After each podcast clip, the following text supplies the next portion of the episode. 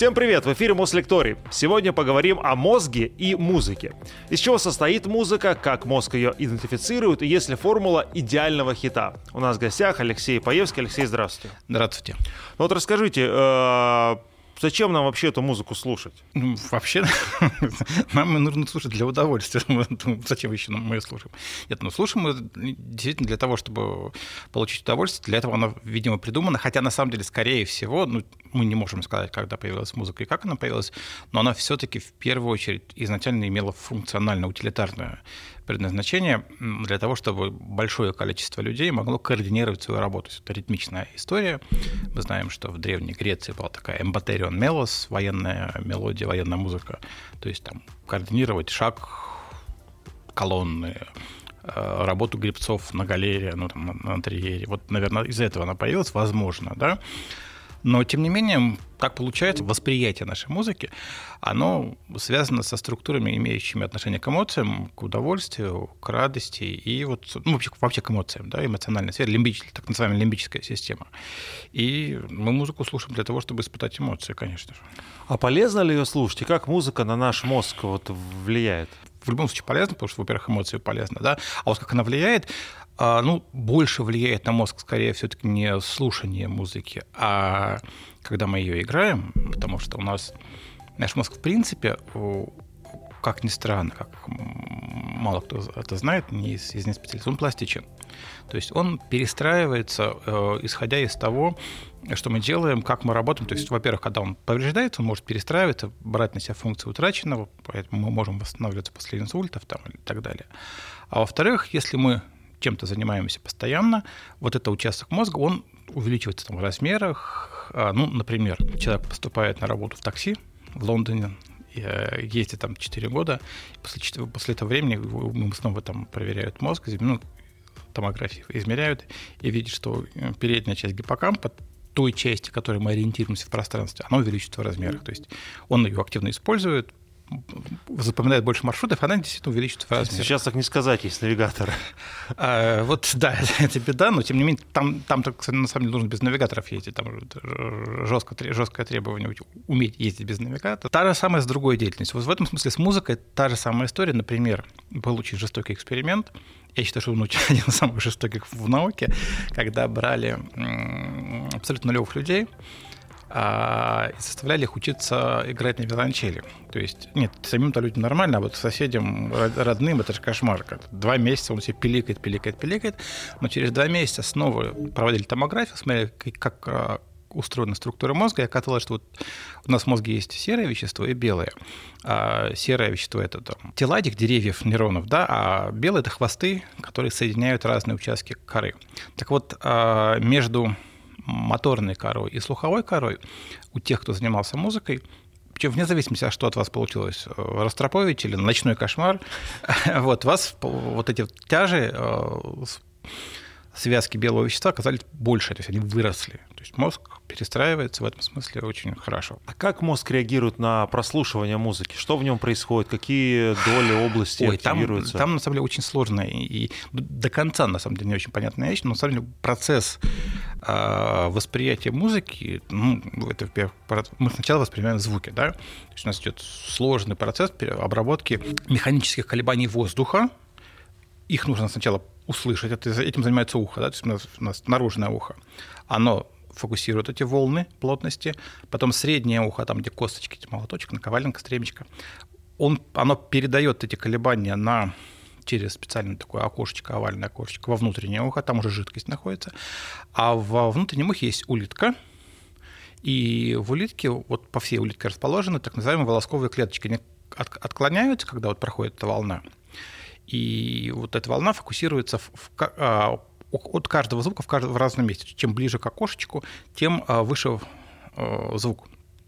Когда оно отклонилось, а, открывается специальный канал ионный, туда попадают ионы, и начинается нервный импульс, который уже дальше обрабатывается, попадает в мозг, тоже сложным путем. Сначала идет по слуховому нерву, восьмая пара черепных нервов попадает в ствол мозга, потом попадает оттуда в таламус. У нас есть такой орган в мозге таламус, такая Москва сортировочная. он раскидывает все органы чувств по мозгу дальше, ну, кроме одного, кроме запаха. Запах напрямую в мозг идет. И дальше попадает в слуховую кору. Слуховая кора есть у нас тоже первичная, вторичная, третичная. И вот там а, уже эти звуки, которые мы померили еще ну, в ухе, да, мы их начинаем обрабатывать. Сначала мы понимаем высоту звука. А потом нам нужно померить вот эту самую сложную вещь, которую мы пока что не до конца понимаем, как мы мозг это измеряет. А, наверное, одна из больших, самых больших загадок нейробиологии – это нейробиология времени. Вот как мозг отмеряет промежутки времени, особенно вот маленькие, вот эти секундные, миллисекундные, минутные. Там большие, понятно, у нас есть циркадные ритмы, чуть поменьше, там, понятно, там есть другие вещи. А вот здесь мы еще не до конца понимаем, как это все работает. Вот, то есть у нас есть время, э, интервал, и у нас есть ритм еще. Ритм надо работать. С ритмом у нас еще отдельная вещь. А, если вы а, учились в музыке, значит, что есть размер Две четверти, три четверти, четыре четверти. Вот такие простые размеры, простые размеры, они обрабатываются в первую очередь, ну, конечно, естественно, не в чистом виде, но в первую очередь в них вовлечен такая большой участок нашего мозга, который называется мозжечок. Он находится за этим, за этим у нас два таких тоже полушария, еще два полушария. А вот в них находится, наверное, больше всего нейронов, примерно процентов 70 всех нейронов. А в первую очередь мозжечок отвечает за координацию движения. Ну вот ритм, простые ритмы, он тоже обрабатывает. Если же у нас включается что-то сложное, там, не знаю, мы слушаем джаз типа Take Five, 5 четвертей, или там, э, не дай бог, Блерон Турк, там вообще 9 восьмых, там, или какую-нибудь боссанову 16 восьмых, вот это вот уже обрабатывается всей корой, то есть включается уже передняя часть. С мощности мозжечка не хватает. Не то, что мощности, там, там тут уже думать надо.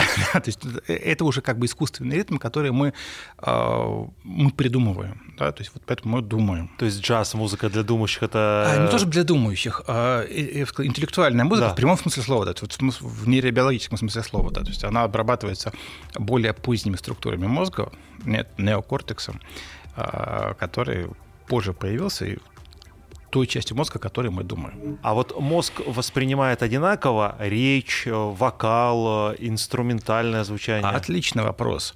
А если бы вы, ну, что речь и музыку точно в разных местах. Функциональная анатомия речи началась вообще вся функциональная анатомия мозга. То есть мы вот первая область, которую мы в мозге нашли, которая за что-то отвечает, именно конкретная вещь, это как раз зона брака, отвечающая за говорение, то есть за то, чтобы человек э, мог превратить свои мысли в слова. Потом появилась зона Верники, обратная вещь, человек, который слышит речь и разбивает это слова уже в мозге. Вот это мы первым открыли в мозге до, до всех других участков. Вот. А, но если бы вы мне этот вопрос задали год назад, я бы сказал, я не знаю. Я про музыку со словами или без.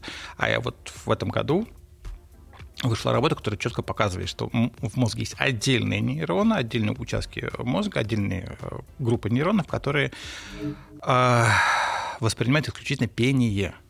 То есть, условно говоря, они никак не, реагируют на инструментальную музыку, они никак не реагируют на речь, а, но реагируют именно на пение. Вот пение у нас это отдельная вещь э, почему-то в мозге, и оно отдельно и от музыки как таковой, и от речи. Вот интересно, а что мозг считает пением? Рэп а для него это пение? Я не уверен, что такие эксперименты еще проводились, поэтому не знаю. Скорее, а, а, скорее все-таки рэп тоже будет к пению, потому что ритмичная, ритмическая пень, э, речь, э, и ритм чуть более глубинная вещь, чем мелодия. Вот. То, что э, пение и речь раздельные, различаются и находятся в ну, как бы находятся, а обрабатываются разными участками. Это мы знаем достаточно давно. Был очень интересный пациент, ну, очень многие вещи мы узнаем благодаря уникальным пациентам в неврологии. Вот была пациентка, которая после инсульта у нее разрушена была, видимо, зона брака, зона верники, то есть она не могла, она не понимала когда, ничего, что ей говорят, то есть если с ней, когда с ней говорили, она не могла распознать. То есть вот, вот зона сенсорного входа а, речевого у нее была разрушена инсультом. Но когда а, ее врач начал ей, чтобы с ней поговорить, ей петь, он пел ей вопросы. То же самое, да? Да. Она это понимала. Просто бывает иногда, я думаю, мужчины и женщины друг друга не понимают. Может быть, надо Может пропеть что-нибудь. Хорошая мысль. Хорошая мысль. А, а почему так получается, что когда нам что-то рассказывают, да, и нам человек говорит, после какого-то времени э, мы уже перестаем воспринимать речь, устаем от этого, а музыка нам в наших ушах может звучать долго. Можем послушать альбом, два, три или даже весь день с этой музыкой ну, находиться. Это немножко другая вещь. То есть, на самом деле, э, вот как раз когда мы говорили про время, да, у нас есть небольшая подсказка на эту тему. Мы не знаем, как это вот нейробиологически работает, но мы знаем, как это работает электрофизиологически. Наш мозг электрически активен, и мы можем вот эту электрическую активность, ну, совокупную мозга увидеть нормально, ну, легко достаточно, то есть не вскрывая череп, вставляя туда электроды, а есть такая метод, называется электроэнцефалография. То есть мы надеваем человеку на голову шапочку из электродов и измеряем совокупную активность мозга, там можно смотреть, что там в крупных, крупными мазками это все смотреть. Вот, мы знаем, что у нас есть разные ритмы. Есть альфа-ритм, основной ритм бодрствования, первым был открытым бета, гамма и так далее. Вот. И оказалось, что когда мы начинаем, вот мы только слышим первые такты музыки, у нас в голове запускается особый гамма-ритм, а, который, видимо, работает нашим внутренним метрономом. И, скорее всего, вот как раз вот этот вот механизм запускания закольцованного гамма-ритма, который позволяет нам измерять ну, как бы нормально ритмическую музыку слушать со, со временем, да, а он как раз связан с тем, что в смысле, на нем основаны так, так называемые ушные черви, да, вот это earworm, когда у нас застревает мелодия в голове, и все. Ее никак не вытрясешь оттуда вот вообще. Было даже несколько работ, ну, около научных в Штатах, ну, за рубежом. Одна, одна из, из работ измеряла вот эту самую червивость песен, насколько они застревают в голове. Ну, эта работа была лет 7 назад сделана. И была еще как бы работа, которая изучала, как вот с этим бороться, и дала три, по-моему, абсолютно банальных совета, как-то как ученый капитан очевидность. Первый вариант – послушать что-нибудь совсем громкое, вот совсем, чтобы уши заболели. Второе а, послушайте еще более привязчивую мелодию, чтобы она у вас сократилась. А третье, ждите, пока само пройдет. Я слышал, надо до конца песню дослушайте, как будто бы самому пропеть без тоже. Шансов. Без шансов. Ну, обычно без шансов. Она, она именно закольцованная история. Поэтому, да, вот именно поэтому, скорее всего, вот кружится у нас. А вот вы рассказывали про эксперимент, как женщину, которая не могла воспринимать речь, а воспринимала угу. музыку. Получается, у нас а, в голове заложена наша любовь и либо не любовь к музыке. Есть те, кому музыка нравится, они меломаны, есть те, кто вообще не слушает. А, не совсем так. А, опять же, вот тут очень сложный вопрос, с какого возраста, когда мы начинаем понимать музыку, когда мы начинаем ее любить. Судя по всему, в современном человеке ну, не любовь, а способ, предпочтение музыки э, не музыкальным вещам, то есть ну, шуму, да, оно заложено, ну, оно есть еще вот до рождения или во время, то есть там изучали активность мозга плода на, пос, на, на, на последних стадиях, а у новорожденных детей, и видно, что новорожденные дети предпочитают гармоничную музыку, ну, гармоничные звуки э, шуму. На тему того, что нравится, не нравится, тоже другая вещь. Это все-таки больше культурная и эмоциональная. Ну, например, очень хороший пример, потому что нам всем нравится разное. Вот. И это связано скорее с окружением человека, с тем, что он слушает с детства, ну, то есть как, в каком музыкальном фоне он рос, плюс э, в каком эмоциональном состоянии он встретился с этой музыкой конкретно. Да? Я всегда привожу такой пример, э, мысленный эксперимент. Представим себе а, классического еврейского мальчика, который вот которого с детства дали в музыкальную школу, он там играл на своей скрипочке, очень любит Гайдна, потому что больше ничего не слышал. Вот он. И вот мальчик растет, растет, растет, вырастает в юношу, когда у него уже начинаются гормоны и все остальное. И он встречает прекрасную девочку, девочку Гота, которая там слушает металлику, допустим, да, и у них все случается, они, они влюбляются друг в друга, у них роман. Я вас просто убеждаю, что через месяц этот мальчик будет играть на своей скрипочке металлику, потому что ему это будет очень нравиться. А почему мы все слышим музыку, да, а, но не у всех у нас есть то, что называется слухом музыкальным? Отличный вопрос. С точки зрения анатомии, у нас у всех слух абсолютный, да, у нас есть волосковые клетки, каждый из которых отвечает за свою высоту. А при этом, да, абсолютный слух, то есть музыкальный слух, наверное, есть у всех. э, так или иначе, то есть понятно, что как бы наверняка есть где-то какие-то нарушения, то есть, ну, будем говорить, нормального здорового человека, а плюс-минус он там понимает, нота выше, нота ниже, если дать сравнить. То есть так называемый относительный слух. А вот абсолютный слух, то есть способность, э, не опираясь на что, сыграли ноту на любом инструменте, пропели, он говорит, да, ну это там ля первой октавы или ля диез. А самые крутые говорят, нет, ну это 440 Гц, а это 442 Гц. Потому что у нас, в принципе, мы э, физически можем распознать где-то вот на уровне 1 Гц, до 1-2 Гц. Ну вот в этой, в этой зоне, в зоне музыкальной. Видимо, где-то что-то в обработке, вот уже на уровне коры, меняется, потому что работы измеряли по позитронной эмиссионной томографии, тоже активность мозга людей с абсолютным слухом, слушающих музыку, и с относительным слухом. И она разная немножко различается. Что там не так, где там оно теряется, непонятно. Но с другой стороны, на самом деле, это вот вообще на самом деле абсолютно слушай музыканту не нужен по-настоящему. То есть э, ему достаточно настроиться, ну, услышать разницу, чтобы он мог сыграть там ля, если он услышит там до. На самом деле тех людей, у которых абсолютно слух, иногда бывает жалко. Потому что, а, например, а, известно много случаев, когда очень классный музыкант с абсолютным слухом, э, с потрясающим послужным списком играл там все, все время играл, играл, играл классику, а потом его приглашают играть барочную музыку.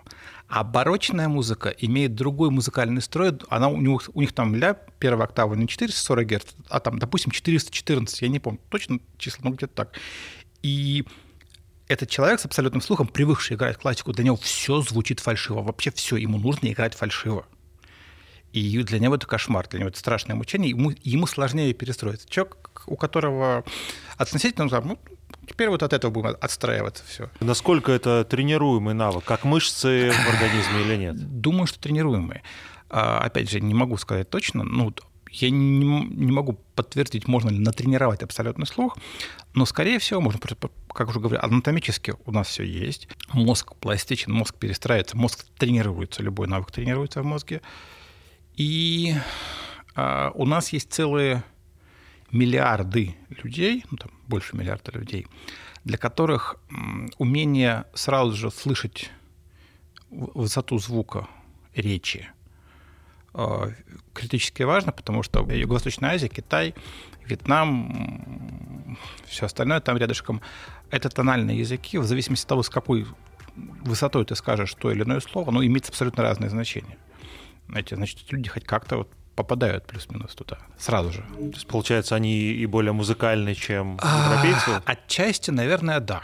То есть у нас есть, на самом деле, несколько работ, которые показывают, что там и музыкальность у них, ну, она немножко другая, потому что у них там и музыка другая. Там в основном на пентатонике основанная музыка, ну, и народная, я имею в виду. Но, тем не менее, да, они лучше музыкальности, у них поэтому и в этом смысле они обучаются музыке легче. Вы сказали, что музыка и речь, э, точнее сказать, вокал и речь э, распределяются мозгом по-разному, а имеет ли значение для мозга это просто музыка э, или музыка со словами? Я говорил, имеет, конечно, есть... да, имеет, конечно, они по-разному обрабатываются, разными нейронами обрабатываются, да. А, то есть даже с музыкой, музыка с словами да, да, да, да, да, да. А да. когда идет в музыке проигрыш, что мозг пере... да. перещелкивается да. на другое? Да, да. Когда мы там слушаем музыку с, с, со словами, то есть у нас отдельные нейроны обрабатывают пение, mm причем не, не те, которые обрабатывают речь, а отдельные обрабатывают музыку, саму по себе музыку. А как музыка разных жанров воспринимается в, в голове? Я не видел исследований вот, на, на, на а по исследованию активности мозга, слушающего разную музыку за разных жанров, скорее всего, она будет разная, потому что в зависимости от личных предпочтений, тут очень сложно построить эксперимент, который вот выделил бы именно особенности самой, самого жанра в музыке, потому что там нужно под, подготовить нулевых людей, либо которые вообще никогда не слышали музыку, либо которые там слушали одинаковую музыку. То есть Угу. Его очень сложно нормализовать. Но были интересные работы, которые показывали, например, как работает э, мозг, э, чем отличается работа, работа именно музыканта джазового, например. Да? То есть было две, две хороших работы. Первая работа а, сравнивала классического пианиста и джазового пианиста. Они лежали в то ли там это была ЭГ, не помню, то ли ФМРТ, то есть разные способы смотрения активности мозга, и им предста- показывали а, аккорды, они представляли себе, как они их играют, И, и абсолютно по-разному. То есть, соответственно, как бы у классик, классик же не может не те ноты взять. Uh-huh. То есть, вот он как раз сосредотачивался именно на точности выполнения, точности исполнения. А как раз джазист смотрел, как это все другими нотами обыграть. Вот. Это первая была хорошая работа. И очень интересная работа была, когда, впервые в томограф положили джазового музыканта и предложили ему представить импровизацию на тему какой-то мелодии, да, то есть джазовые квад, квадраты играют, вот основная мелодия сыграна, дальше представляешь уже как бы свою работу, вот как ты это все обыгрываешь. И оказалось, оказалось, что а, во время импровизации у нас в мозге подавляются активность мозга, активность лобных долей, тех самых а, участков мозга, в которых мы рассуждаем и принимаем решения – то есть это вот мы выключаем. И как раз активно, в, активно в работу идет а, так называемая default mode network. Нет а, общепринятого перевода на русский. Вот на, на нашем портале нейроновости мы а, его переводим как сеть пассивного режима работы мозга. То есть это та сеть, которая активно, когда мы лежим и вообще ни о чем не думаем. То есть вот свободное блуждание мысли. Вот, вот импровизация точно так работает. При этом другое дело, что интересно, что эта сеть оказывается фундаментально важна в совершенно других вещах. А у нас есть то, что неправильно сценаристами сериалов называется комой, когда человек вот лежит и не выходит из состояния похожего на сон, то есть он может открывать глаза, но ничего не видит, сознания, нет сознания. Да, то есть, и это, там есть два варианта. Есть состояние, которое называется вегетативное состояние, сейчас уже по-другому называется, называется состояние реактивного бодрствования, то есть когда ну, совсем ничего нет, и шансов выйти оттуда тоже нет никаких. А есть чуть-чуть более высокая вещь, которая называется состояние минимального сознания, в котором человек, скорее всего, что-то чувствует, ощущает, и есть шанс вылезти оттуда. Вот между ними различия, различить их очень, ну, раньше было невозможно, так вот, оказывается, различия между этими, то есть фактически различия, нашу способность находиться в сознании когда-нибудь потом, определяет именно эта, эта сеть. То есть вот если она у нас работает, не погибла, значит, есть, шанс, есть еще шанс. А, когда я спрашивал про как разные стили воспринимаются мозгом, э, я имел в виду еще такую историю, что, например, там рок-музыка, она почему-то кажется, что бодрит нас, да? Какая-то э, лирическая музыка, она нас э, успокаивает. Ну, вот, вот, а, рок-музыка, она что же разная. Когда Металлика начал играть медляки, это же не да. рок. Их это же прокляли фанаты. Их прокляли да. фанаты, да, вот, соответственно. А это все равно рок-музыка. А, то есть, на самом деле, э, безусловно, да, ритмичная музыка, она э, заставляет нас чуть больше активно двигаться, и это связано с, тоже с работой мозжечка, потому что ритм обрабатывается там, она нас бодрит. А спокойная музыка нас действительно успокаивает. Даже недавно, ну как недавно, тоже несколько лет назад, э, ребята попросили нейросеть сгенерировать вот как бы квинтэссенцию всех успокаивающих музык. Она действительно подавляет, ну как бы успокаивает, снижает активность работы мозга, можно даже заснуть под нее. Вот такое есть, действительно. У нас связь музыки, эмоциональность и эмоции очень сильная. А каким образом музыка влияет или может влиять на наше здоровье? А, хороший вопрос. А, опять же, зависит от того, мы ее слушаем или играем. Ну, давайте вот... Начнем, начнем с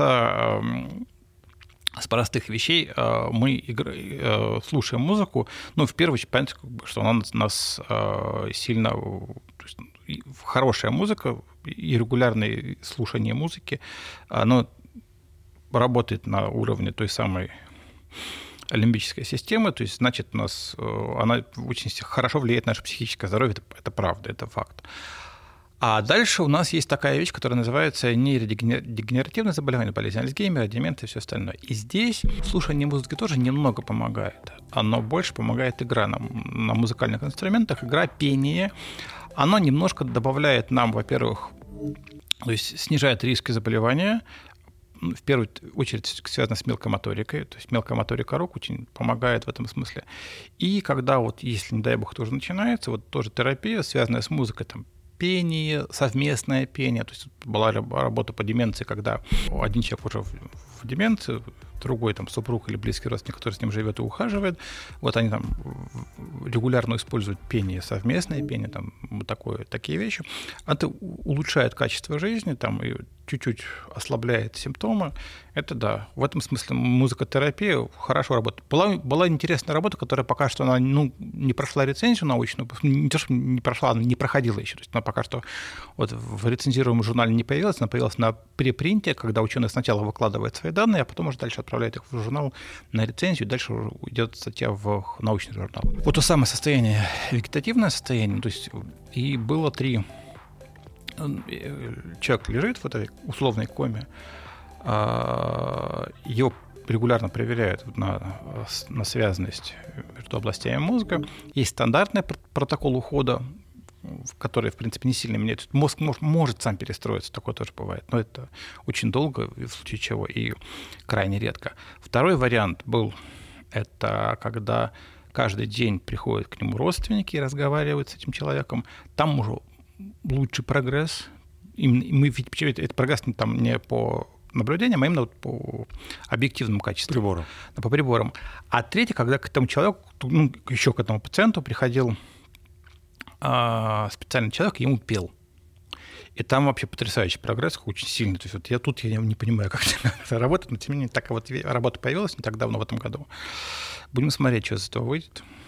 А, а если перейти вот к людям, которые играют на инструментах, да, а, и отличается ли мозг человека, который, например, играет там, на фортепиано, на барабанах, на трубе? А, отличается. Ну, не сам мозг, мозг у них примерно одинаковый. Ну, хотя... активность, да? А вот активность отличается, и это даже мы... Был очень красивый эксперимент, который показал, э, что наши классические хорошие врачи-фониатры, которые работают с оперными певцами, они изначально что-то такое подозревали. А дело в следующем, когда заболевает певец, именно профессиональный певец, он идет к врачу-фониатору, то есть ну, заболевает, в смысле, ну, там, простуда и что-то такое.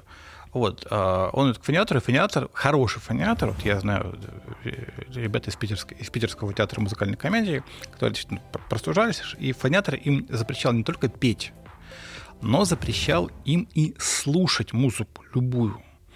А, вот те возмущались, но мы теперь знаем почему. Была работа, которая показывала, а, чем отличается мозг гитариста от мозга битбоксера, ну, человек, который вот uh-huh. перкуссию ртом исполняет. Да? Им давали слушать одинаковую музыку, а, тоже находя, как они находились в аппарате МРТ, и вот есть специальный режим, как я уже говорил, ФМРТ, функциональная магниторезонансная томография, которая видит активность головного мозга в данный конкретный момент. И оказалось, что когда ты слушаешь, не знаю, там, вот их посадили, положили в томограф, дали им слушать на пятую симфонию Бетховена, то есть там нет ни гитары, ни битбокса нет. Но у гитариста а, он лежит спокойно, у него, но у него все равно работают те участки моторной коры, которые отвечают за движение пальцев. А у битбоксера те, которые отвечают за движение губ. Они подыгрывают как бы ей. Они все равно подыгрывают, не, ос, не осознавая. Поэтому, поэтому как раз когда певец слушает музыку, он только слушает, но все равно он неосознанно напрягает голосовые связки. Ну, вот есть такое, там, не знаю, выражение, что какая-то ну, плохая условно музыка, попсухая, да, какая-то, э, говорят, дешевая, плохо написанная, это на три аккорда. Вот мозг, слушая эту музыку, да, либо исполнитель, исполняя э, отличается от великолепного Бетховена и Баха. В 90-е годы все говорили, вот, если там коровам давали слушать рок, и они перестали доиться, а когда им давали слушать Бетховена, у них все хорошо. Но если там вы вслух коровам включите Бетховен на те же 120 дБ, коровы тоже перестанут доиться, тут от громкости зависит.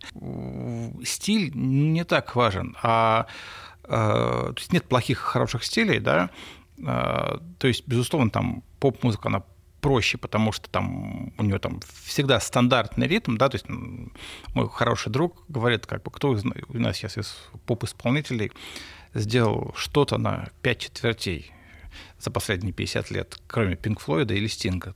То есть ну, у них у всех там либо три четверти, либо две четверти, либо четыре четверти. Очень просто, простые ритмы, достаточно простые. Ну, она простая просто. Ну, она не, неплохая А вот гениальность, ну, я не знаю, мне кажется, что четыре ноты в той же самой пятой симфонии Бетховена, которая «Судьба стучится в дверь», да-да-да-да, а, такие же гениальные, а, как четыре ноты а, в «Shine on the Cradle Diamond» у Пинк Флойда.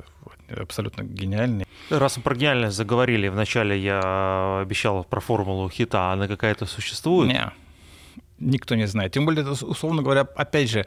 С точки зрения э, приятности для мозга. Хит — это все таки культурная вещь. То есть, условно говоря, то есть, э, вот нам, нам сейчас кажется, что там вот Гендель занудная, заунывная музыка, ну, ну да, или полифония Баха, но это нужно специально тренировать мозг, чтобы получать от него удовольствие. А тогда там это было вот, а, классно, там, как, когда-то там Шуберт был вот попсой, да, вот за, за ним бегали там, за Шубертом, за Листом точно гонялись там. Вот поклонницы кому-то сейчас вот «Ласковый май» там или кто-то еще, то есть а, поэтому откуда тут больше, больше культурные вещи. А мы с вами говорили про музыку для того, чтобы старческие да, заболевания угу. каким-то образом а, предотвратить. А для самых юных слушателей, вот и есть да, мнение рассказывает, что еще нерожденный ребенок, да, ему дают послушать музыку, он ее действительно слышит, воспринимает. Вот какие есть? На самых поздних сроках действительно ребенок воспринимает музыку, я уже говорил, что мы предпочитаем музыкальную э, шум, с одной стороны. С другой стороны, а вот история, которая называется «Эффект Моцарта», которая очень популярна на всяких формах э, беременных и молодых мамочек, она не имеет под собой никаких оснований. Ну, история такая, что нам, когда вот уже беременная, вам нужно обязательно как прикладывать к пузу колонки и слушать, давать слушать Моцарт, тогда у вас вырастет гениальный ребенок совершенно точно. Вот это, конечно, не имеет никакой, никаких оснований под собой, хотя откуда ноги растут, мы нашли. Долго искали, но нашли историю. А в 93 году была очень интересная работа, которая показала следующую вещь. Брали студентов, делили их на три группы, и студенты решали задачи на IQ. То есть, ну, тест, проходили uh-huh. тест IQ, решали там полчаса эти задачи, а студентов подобрали с одним IQ, одинаковым IQ, там примерно высоким, важно, одинаково высокий IQ, 110. Они решают свои тесты IQ, получают свои 110 баллов, потом они слушают, одна группа слушает тишину, другая слушает там расслабляющую музыку, релакс, а третья слушает Моцарт. А потом снова проходит задание. Тут другие тесты, ну, как бы так, такие же, да. И первая группа получает снова 110 баллов, вторая группа тоже 190, а в третья группа аж 120 получает. У них как вот, вот а способность решать, решать задачи на IQ у них повышается на, на 10 баллов. Но оказывается, что да, это есть, видимо, там музыка позволяет лучше сконцентрироваться, все остальное, но эффект держится полчаса. Смысла большого нет. Другое дело, что музыка действительно помогает учиться. Это правда. А любое обучение, а, в первую, ну, в первую очередь мы говорим про моторное обучение, раз, когда мы учимся, причем это не обязательно танцы. Это могут быть не знаю, вот хирург учится делать операции там на, на свинг, ну да, на, на, на свиньях, на чем-то еще, там, ну, то есть на, на, на фантомах, вот ему это лучше делать под музыку, потому что он будет они это делают под музыку, потому что а, быстрее освоится точное движение. Сложное точное движение лучше учиться там токарным станком даже владеть, та же самая история. А есть данные про другие виды обучения, что под музыку, да, оно лучше, эффективнее происходит. Ну вот вы говорите про движение, а студенты, например, учат э, лекции под музыку. Здесь нету есть, есть работы, которые показывают и такое, и такое обучение, но опять же, тут думаю, что тут очень сложно отстроить правильную вещь, потому что можно на нее отвлекаться, если совсем любимая музыка, и ничего не делать, ничего не выучите. Если слишком громко, тоже будет мешать. То есть это подобрать хороший фон для музыки. Были работы, правда, не со студентами, по-моему, все-таки со школьниками, но фоновая музыка действительно помогает. Вот вы еще пару раз сказали, что а, музыка нами воспринимается лучше, чем какой-то просто шум, да? Да. Вот. Во-первых, во-первых, мы их можем дифференцировать, можем отличить музыку от шума. И да, новорожденные дети предпочитают музыку, ну, музыкальные вещи с шумом. А есть же вот приятные шумы. Шелест в банкомате, знаете, да. Ну, это шутка, ну шум моря, да, например. Вот. Это же вещь, которая вроде бы шум, но нам а, она но гораздо приятнее же, Он же приятнее нам, потому что он связан с тем, что мы это самое, да, мы любим на море, да. А так он... То есть физиологически никакой связи нет?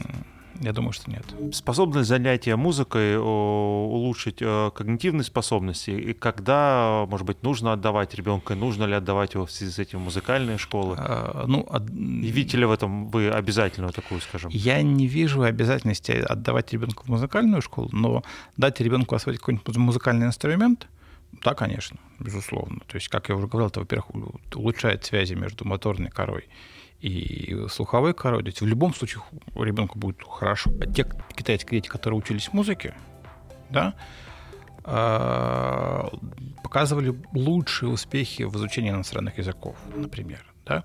Но тут нужно понимать одну важную вещь, да, что это не означает, что нужно всех срочно загонять в музыкальную школу, они от этого, может быть, лучше учиться не будут. Просто если ребенка перегрузить еще и музыкальные школы, да, то есть у него там по 8 уроков еще и в музыкальную школу, и это она будет ненавистная, то есть если, ну, если ребенок это будет ненавидеть, конечно, лучше не будет а будет наоборот хуже. Вот еще хочется раз вернуться. Мы вот, э, у нас э, органы слуха, и мозг устроен, ну, одинаково. И слышим, получается, мы одинаково музыку, которая звучит вот сейчас включите, мы с вами одинаково ее услышим. Да. Но а, почему-то одному она понравится, второму нет. Это только куль- культурная история? Или ну, что... Думаю, что да, думаю, что да. Думаю, что культура... Ну, э, э, э, Э, совокупность культурных вещей, каких-то, возможно, ну, здесь, э, эта же музыка, она ложится на весь наш накопленный раньше опыт. И у нас у всех он ну, разный. То есть в этом смысле восприятие музыки будет разное. Да? И более того, вы послушайте музыку сейчас, там, а потом через 10 лет она будет совершенно по-другому слышаться. Пример. Ну, самый простой пример, конечно, это музыка нашего, нашей юности, да, когда нам уже за 40, ты слышишь ту музыку, которую ты терпеть не мог. Вот в 18, в 16, а сейчас, ну, Руки вверх. Э, руки, ну, например, кому руки вверх, кому ласковый май, кому там э, синий туман. вот. Это, во-первых. Во-вторых, культура действительно очень нас, э, нам дает рамки, то, что мы, мы... Я, опять же, раньше тоже как бы, ну, джаз, ну, ну джаз, вообще никакого системы. Когда ты начинаешь что вслушиваться, когда с этим работаешь, да, вот уже различаешь, это еще классно, а вот это ты опять не понимаешь. Может там через какое-то время я там сейчас там Дэйва Брубик я люблю и разбираю. И понимаю, люблю, потому что там, там мелодика, все, а там Телониуса Монка нет. А что такое эмбиент и действительно ли стоит это слушать? Под эмбиентом воспринимают разное совсем, совсем разное мне кажется, что... То есть, ну, обычно считается такая музыка, которая, вот, на которой можно, которую можно слушать, а можно не слушать. Да? То есть такая плюс-минус э, фоновая музыка, да, кто-то назвал музыка для супермаркетов, э, как-то еще, то есть как, которая, которая вот фоном идет, тот самый релакс, вот самая фоновая история, которая, а, в которой меньше мелодики, меньше мелодики, но кто-то в ней что-то найдет, и если в нее вслушиваться, там можно находить и получать такое же удовольствие, а можно просто слушать как вот как в шум ветра. А, кстати, если находиться с музыкой, э, ну, круглые сутки? Хороший вопрос. Насколько это мешает? Засыпать с ней? Ничего. То есть нет, наверное, естественно, мы, будем чуть музыкальнее, наверное, но а, есть еще одна, одна вещь у нас, у нас в мозге, еще с, со времен, когда мы были совсем маленькими зверьками и ходили, видимо, под динозаврами, как минимум это, этот механизм есть в млекопитающих, точно в мышках, если он там раньше, мы не знаем. Но у нас есть э, встроенная система а, вычеркивания определенных звуков из того, что слышит мозг. Приведу пример. А, мышка по квартире бежит на кухню за сыром. Возьмем. Ну, пусть такой. Допустим, да. А, в квартире пол там, ламинатный какой-нибудь, да, то есть коготки очень хорошо слышно. Ток-ток-ток-ток-ток, коготочки. Мы это слышим, она нет. То есть вот ее э, звуки шагов мыш, мышиных, она выключает, превращает в белый шум, и вот мозг их не воспринимает вообще. То есть для мышки это тишина. Почему? Потому что она, ну, как бы, а, эти звуки для нее не информативны. Она их вычеркивает, потому что э, ей важно слушать не свои шаги, а возможную потенциальную кошку услышать, чтобы она, ну, понятно почему. А это универсальный механизм, который мы можем сами настраивать для себя. Поэтому Например, э, когда вы приходите в на концерт какого-нибудь симфонического оркестра или там опера, где есть оркестр, а перед началом, слышите, они все настраиваются. То есть там габаист дает звук, ту самую ноту ля, и все по нему настраиваются. То есть и это какофония для нас. То есть там, там один одно, другое, другое, там кто-то повторяет какой-то какой-то тремоло, что-то еще, все, все. Но при этом для каждого из музыкантов что играет сосед вот в этот конкретный момент, им все равно, потому что он сосредоточен на своих звуках. Все остальные звуки у него выключаются в этот момент. Потом, когда они начинают уже играть, они все друг друга слышат, разумеется. Вот. И в этом смысле та же самая история у нас, возможно, с музыкой. То есть мы можем, а, если она постоянно звучит, мы в, как, в какой-то момент, если особенно одна и та же, или одного и того же вида, мы в, рано или поздно перестанем слышать вообще. Та же самая история, например, едете вы далеко куда-нибудь в машине, да, там тысячу километров, у вас перегон, у вас, естественно, есть магнитола, заряжен какой-то дорожная подборка. Да, и с одной стороны, то есть у вас есть спутник или спутница, вы едете, и там, когда вы молчите, у вас играет музыка, вы ее слушаете, может быть, даже подпеваете, и хорошо. Но потом вдруг какой-то пошел хороший разговор. И очень часто, я по себе очень много вожу, я даже не делаю звук тише, я просто, вот эта музыка уже не, не работает, пока мы, у нас есть интересный разговор. Потом разговор прекращается, мы снова включаемся в эту музыку, и все, поэтому. А эти же механизмы работают, когда, например, а, мать настраивается вот на крик условно только своего ребенка, да. вырезая другие частоты. Да, да? все другие, как будто вообще другой профиль звуковой. Вот, например, я очень много езжу, очень много летаю. Для меня возможность поспать, она огромно ценная. И поэтому, когда я лечу в Владивосток, в самолете 400, 400 человек, там обязательно будут дети они обязательно будут кричать. Но мне все равно, потому что это кричить не мое. Если кричить не мое, я могу спокойно это выключить и спокойно спать. Можно ли прописать э, вот рецепт, какую музыку или каких композиторов лучше слушать для когнитивного здоровья? Любых. На самом деле, э, мне кажется, вот тут как бы я не могу, не могу опираться на научные исследования, но мне кажется, опираясь на, то есть, на мой опыт знания того, что мы знаем о мозге, а, лучше слушать разных. Чем более разные стили вы слушаете, чем больше, чем глубже вы погружаетесь в структуру музыки, вы пытаетесь ее понимать, слушать, слышать все там эти вот музыкальные ходы, разбирать, как это все организовано, вслушиваться в аранжировки. Чем больше таких вещей, тем лучше для когнитивного здоровья, потому что вы и задачи решаете свои, как тренируете свой мозг, учитесь слышать разные вещи, и это будет гораздо полезнее, чем просто выбрать себе какую-нибудь любимую мелодию, неважно, это будет Бетховен или Ласковый май, и только ее и слушать. Ну а аналогичный вопрос, музыку, под которую работать или снимать стресс, или расслабляться? А, ну, чистая музыка стресс снимать не стоит. Тут как раз любимая музыка, да, то есть я э, скорее, когда у меня усталость, я вот беру гитару, начинаю что-то играть и мне это очень сильно помогает.